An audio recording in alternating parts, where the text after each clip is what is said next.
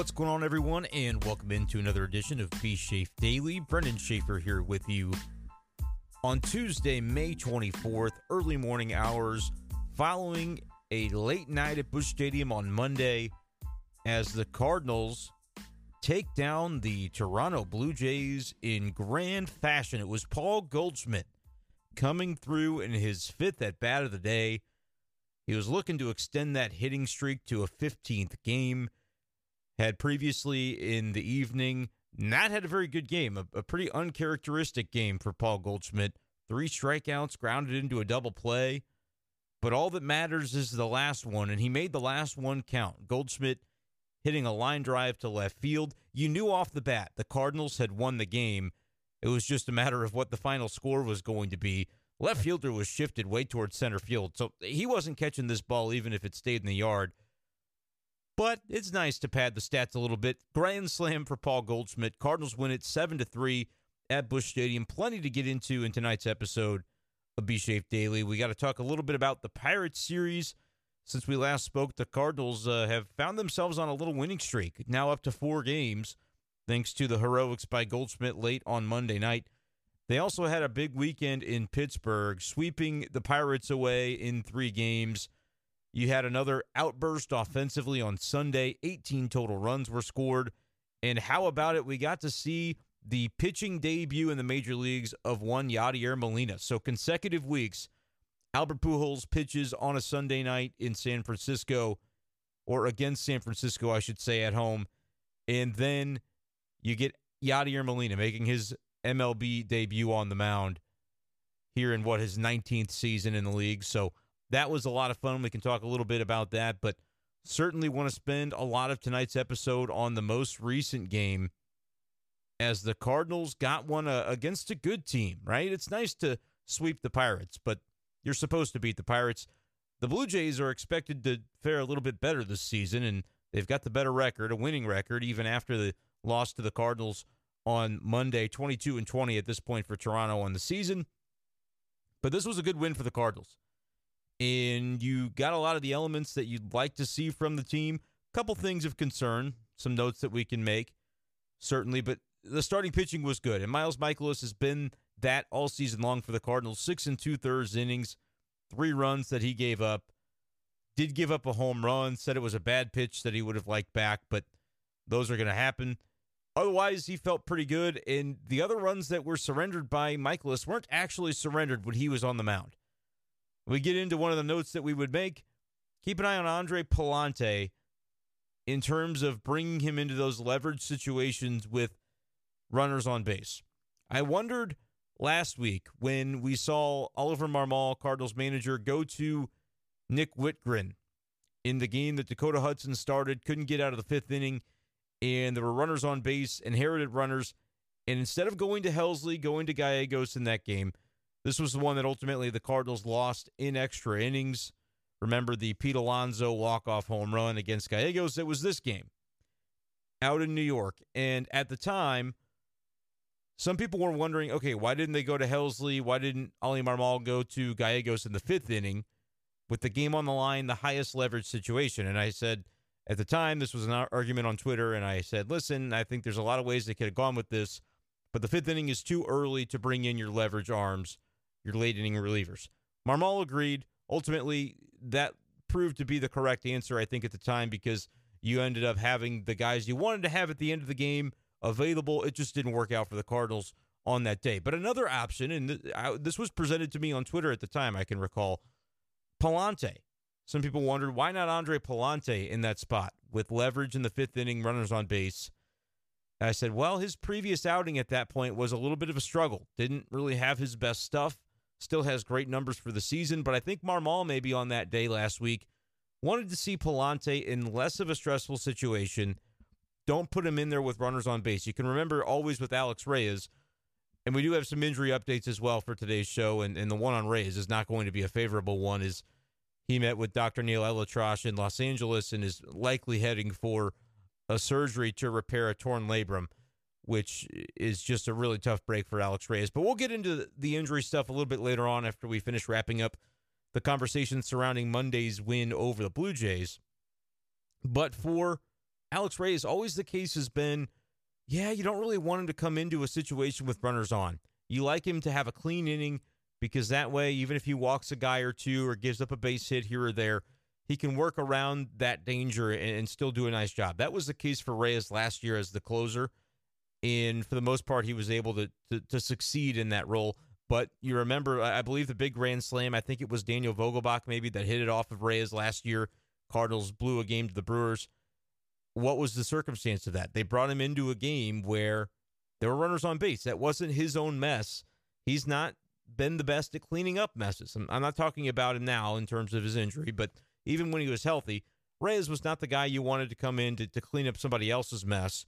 You wanted to give him a clean inning and trust that he wouldn't make his own or would at least be able to clean up his own. And for the most part, Reyes did that. I'm starting to wonder if Pallante maybe has a little bit of that in him where you'd like him to have a clean inning if you can afford it. And that wouldn't be a good news situation for the Cardinals bullpen because you'd like to have the rookie who's been so successful in, in many scenarios be a guy you can go to and turn to in those kinds of situations. Marmol did that on Monday night, and Pallante ends up walking in the first two batters that he faces, or I should say, walking the batters, which walked in a pair of runs, put the Cardinals in an unenviable position down three to one at that point. He did retire the next batter. You got to face three.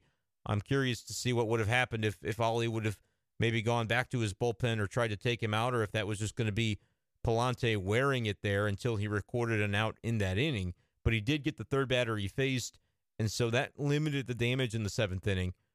But those two runs were charged to Mikolas because they were inherited runners by Pallante. Wasn't able to strand them, uh, but what that meant for Mikolas was maybe a little bit of a a bump to his ERA compared to what it would have been. Still 1.96 though on the season for Miles Mikolas. He has been fantastic. He was again tonight, and really both starting pitchers were really good in in this game. Jose Berrios for Toronto, Miles Mikolas, They were matching it stride for stride, and I swear I was sitting next to Mark Saxon tonight in the press box, and after about the fifth inning, he said, "Man, this game's really moving along. The hockey game hasn't even started yet."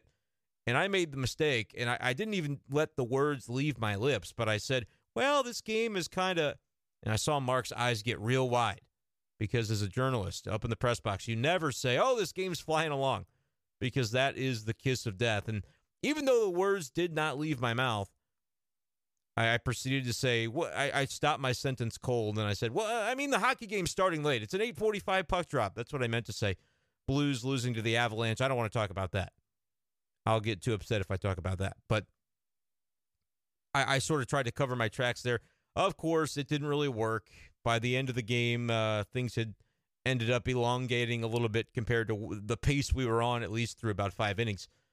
And a lot of that took place in the seventh inning with Mikolas kind of slowing the pace a little bit, Pallante coming in, walking batters. But the Cardinals at that point needed a, a bit of a pick me up, a bit of a jolt to figure out a way to catch back up in this game. They scored in the second inning of the game on a Brendan Donovan double that that put them on the board first. George Springer matched the tally with a run in the sixth by homering his eighth of the season.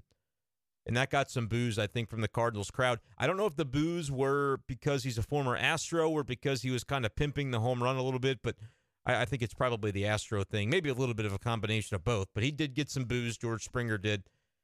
Uh, but Brendan Donovan had the double in the second inning that drove in Nolan Arenado. We'll hear more about Brendan Donovan as we go on because he played a significant role in the Cardinals' ability to, to bring this game home, and especially that was true in the late innings because again it was three to one. You had just given up this this not the lead; it was a tie game before the seventh inning, but you you'd given up that opportunity to really feel like you were in command of things with the Pallante walks and where do they go from here? Well, Juan Yepez answered that question. He hits a home run and absolutely hammered it to left field, in the words of manager Oli Marmol. His fourth of the season. It's just incredible what these young guys are doing. Yepez in a situation where, you know, things had not been going well the previous half inning. You're looking for a way to to feel some motivation, to to put a jolt not only into the crowd, but into the, the dugout as well. And you get it from this guy who didn't make the opening day roster. He had a so-so spring training. I think expectations coming into spring for Yepez were, hey, he's going to be on this roster and he could be an everyday player for this team. It just didn't materialize, and he had to kind of go down to Memphis, wait for his opportunity, and he has taken it bull by the horns once he's gotten the chance, and, and he's really run with it, as has Brendan Donovan. And it was just impressive in that moment to see it from Yepez to be able to hit that ball, to, you know, take his pitch. It was interesting to hear from Marmol. He said there's a guy who pitch to pitch is making adjustments and kind of noticed that he stepped out of the box and that he was just really focused in on that at bat. There was for Oli, he said it was outside of the homer, just being able to slow it down a little more was something that left Oliver Marmol impressed with Yepez in that at bat. But he was batting back to back in the lineup tonight with Brendan Donovan. Donovan starts a rally of his own there after the homer. They still need another run. It was three to two after what Yepez did. Donovan with a base hit, and then Corey Dickerson with a base hit. That was a big spot in the game that I think goes a little bit unnoticed uh, when after the fact you had a, a, chance for Corey Dickerson to win the game late, and he ends up uh, grounding into a double play there in the bottom of the ninth inning. So that kind of killed that whole vibe. I was really thinking for a second there that Corey Dickerson being the walk-off hero would really there'd be some implications of that because I feel like, and though he did get the base hit in the seventh that contributed to the rally, ultimately Harrison Bader on a 3-0 count drove in Brendan Donovan from third, base hit up the middle for Bader to, to put that tying run on the board for St. Louis. I thought it was interesting. He had the green light on 3 and 0, and that was a spot where you had to drive in a run. And so I, I think that shows a little bit of development, too, for Harrison Bader as an offensive player uh, to, to be able to be smart about what pitch he was going to look to drive there and drove a nice line drive back up the middle for the, the hit that got the tying run in there in the seventh. But with Dickerson, it's interesting because I just start to get the feeling, and I don't think it's going to happen right away. I think it may kind of hinge on Tyler O'Neill and, and what his readiness is to return to the team. But if he heads out on a rehab assignment soon, we saw Corey Dickerson in the lineup tonight. It almost feels to me like a deal where you can't DFA a guy without really giving him a real chance, right?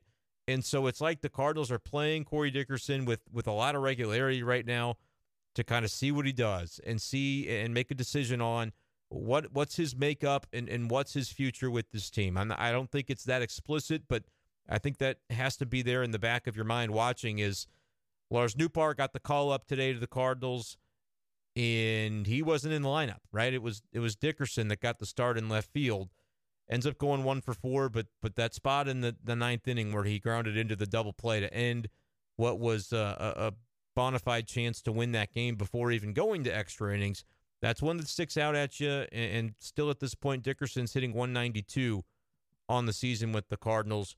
OPS of 478. That's not what you want it's kind of hard. He's supposed to be a contact guy, right? You don't expect you're going to get a lot of power from him, not at this point in his career.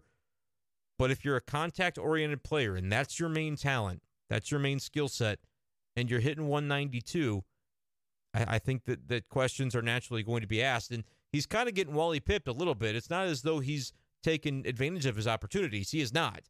And even in recent weeks, while he's played maybe a little bit better over the last week in terms of having games where he's at least gotten a base hit or two, didn't love his defensive play over the weekend in, in Pittsburgh in left field. He had a game where I felt like he probably cost Matthew Liberatore on Saturday multiple runs on two separate plays. One was a, a double that goes over his head that he kind of stopped short of the wall and I think could have made a play on. I think he that's a ball that should have been caught. And then the second one, it, it played a carom off the the weird sidewall in left field that ends up going as an inside the park homer probably didn't need to happen. I don't know that he's going to catch that ball, but you got to find a way to not allow that carom to take place. And for a guy who won a gold glove as a, a, left fielder in Pittsburgh in 2018, he didn't look very crisp defensively in, in that game over the weekend. But I just feel like you're looking at the roster and you're looking at, okay, what's the reason that things happen the way they do? I mean, Brendan Donovan was in right field tonight. That's that's what – it looks like when a team really wants your bat to be in the lineup because of the great way you're performing, they're going to find a way to get you in there. And with Edman shifting over to shortstop, which he made an absolutely unbelievable play tonight, maybe the best play I've seen by a shortstop in, recent memory, certainly this season. The play that he made on a ball hit by Vladimir Guerrero Jr., Edman full extension diving to his right, but pops up like it's nothing in order to, in a timely manner, fire a strike to Goldschmidt at first base. And it was Vladdy running, and he's not exactly fleet of foot. So it's not like he had to hurry, but it was just the fundamental nature of this play by Edman blew me away in the moment. And, and to the point that later on I had to ask Oli Marmol about it. I had to ask Goldschmidt about it since he was the guy who received the throw. I just thought that was an incredible play. If you saw it on, on a ball hit by Guerrero Jr., just a really exceptional play by Edman that, that tells you, if you didn't know already, like, yes, this guy can play shortstop. It's why it was so strange that the Cardinals were unwilling to do it prior to the Gorman promotion. But I, I just think it was a case of, for a while, they didn't want to make DeJong look bad, although he, he did plenty of that on his own. He didn't need any extra help looking bad, struggling at the plate. I believe he's struggling now with Memphis as well. So I, I just don't think that that's a, a solution for the future uh, for Paul DeJong returning to St. Louis in any meaningful fashion unfortunately. But maybe he can turn things around and, and, change things. But even after DeJong was demoted, I figured surely they can throw Edman at shortstop for a game and see how it looks. I think they had the confidence that he was going to be able to do it. They just weren't quite ready to, to do it yet. And once they were ready to pull the trigger on Nolan Gorman and, and promoting him to the big leagues, I think that made a lot of difference in, you know, convincing the team like it was time. Edman looks great at shortstop. I don't think that's going to be a problem at all. He might not win a gold glove there, but – I think he's going to be perfectly capable of, of holding down that position. Uh, Gorman offensively tonight, for those curious, didn't get a base hit in his home debut at Busch, Did reach base via walk uh, in a late inning situation, but then he was pinch hit for uh, later in the game. Edmundo Sosa took an at bat that that could have been Gorman's uh, ahead of the the Goldschmidt grand slam because the Blue Jays brought a left-handed pitcher into the game. Gorman doesn't have good numbers against lefties. Ultimately, Edmundo took a walk. Every pitch that he saw damn near hit him inside, inside, inside.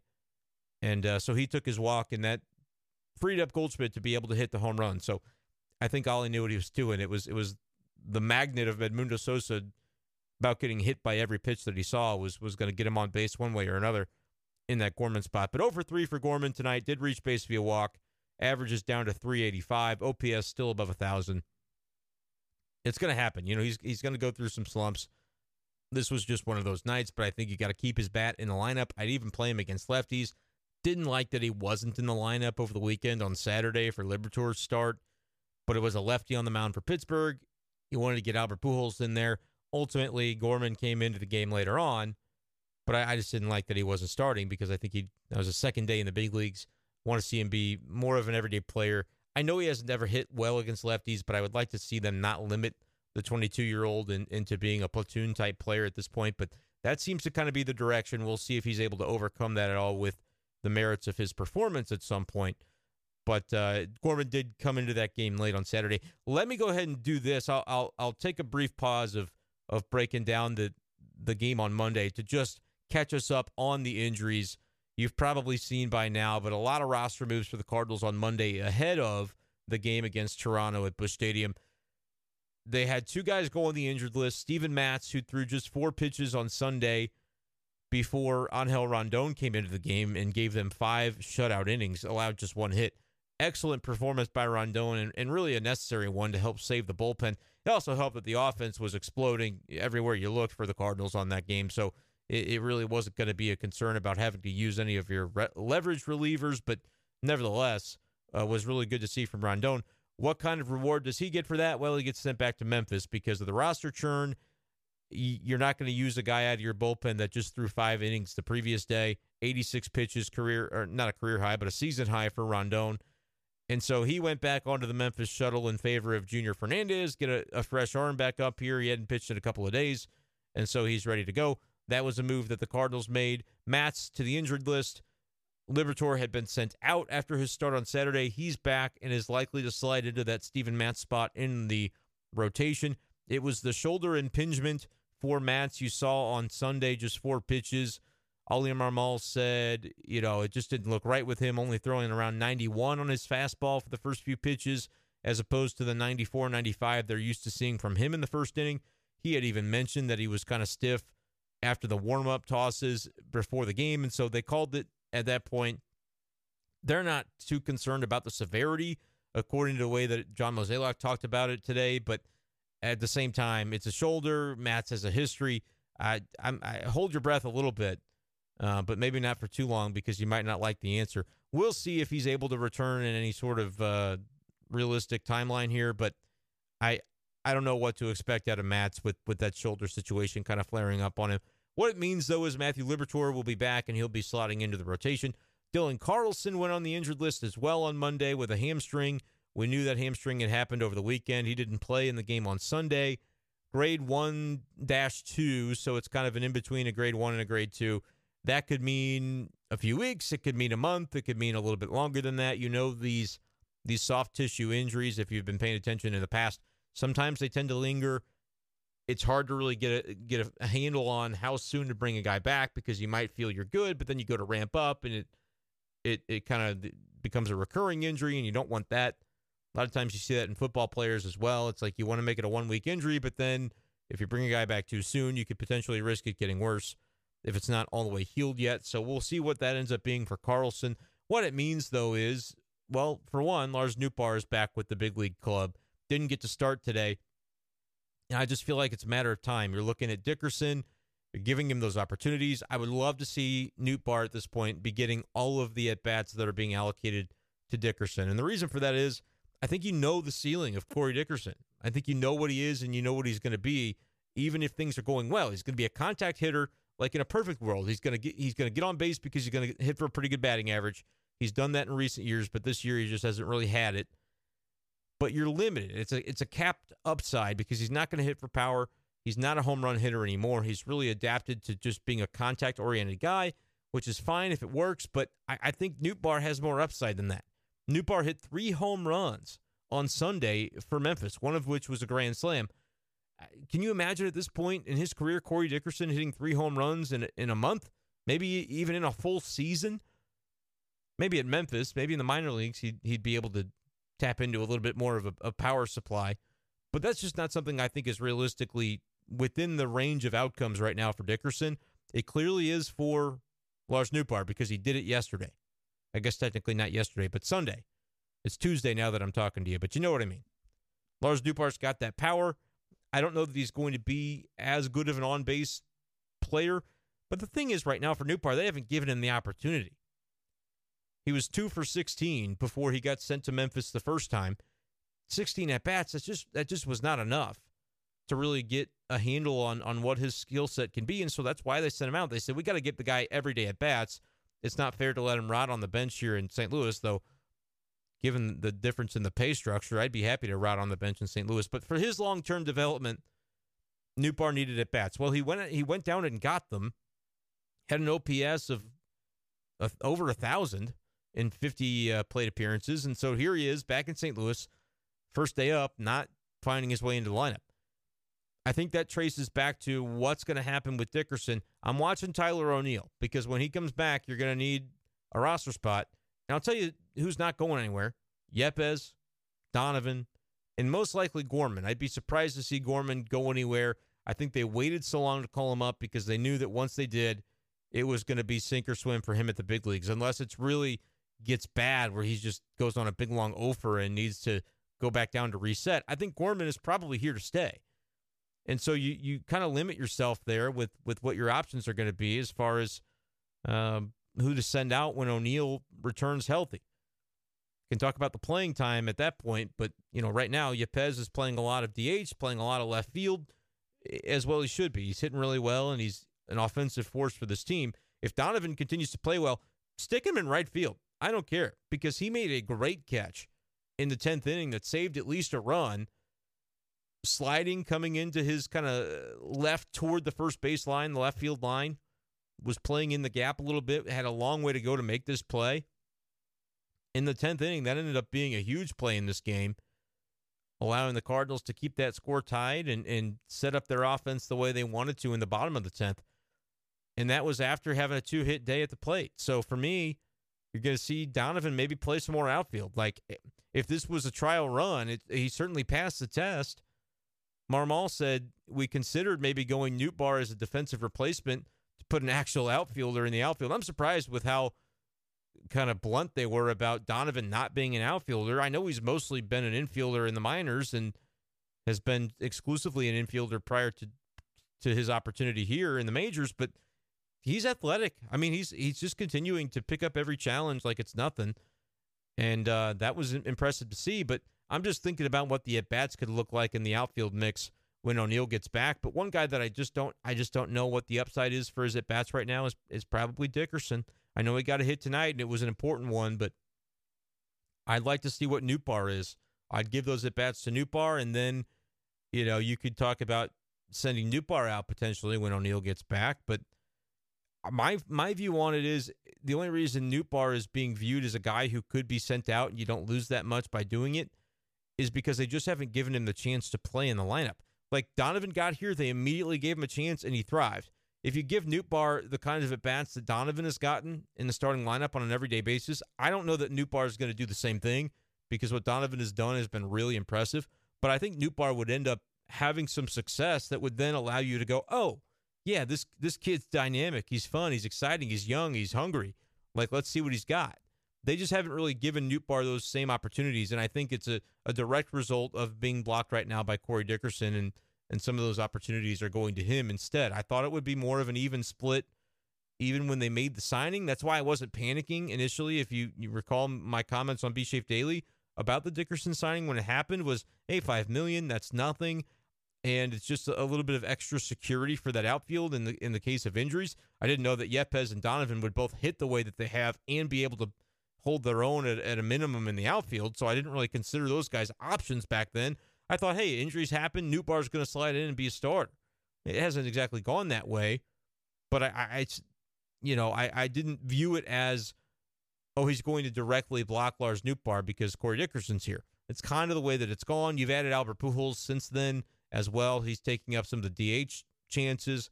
And so Nootbaar has just kind of been boxed out at every turn. I'd love to see him just get an opportunity and maybe see what he could do with it. Uh, and and with the way other guys are performing with theirs, it's kind of maybe going to be hard to find a spot for him.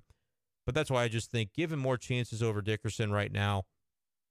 And if he proves himself, maybe Dickerson gets Wally pipped through really no fault of his own, other than to say that at the beginning of the year Dickerson hasn't been good even though his average, I, am not going to look it up, but I'm sure his batting average has creeped up a little bit in, in, recent days with, with the, the different base hits that he's been able to collect. But that's kind of where I am on, on the Nootbaar situation. The one kind of pseudo injury that I didn't mention was the fact that we almost got the debut of Ivan Herrera on Monday. He's called up to the Cardinals, the, the catching prospect who maybe could be the heir apparent. I don't want to lap Andrew Knizner with that kind of comment, but – uh, Yadier Molina not with the team right now. He's back in Puerto Rico.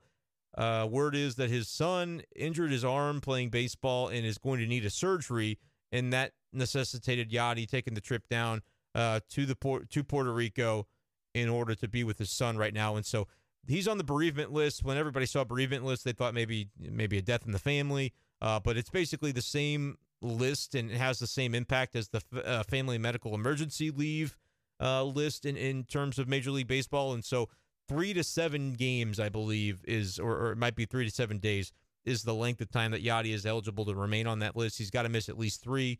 Uh, I imagine it'll end up being between, you know, three and seven, somewhere in that range.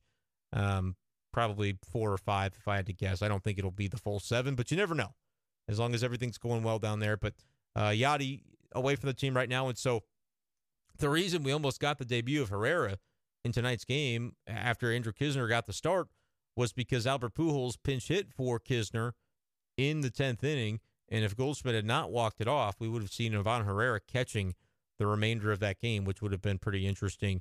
Uh, definitely would have been an interesting way for him to get his debut. Ultimately, it did not happen that way. But there's a possibility you'll see him in the coming days.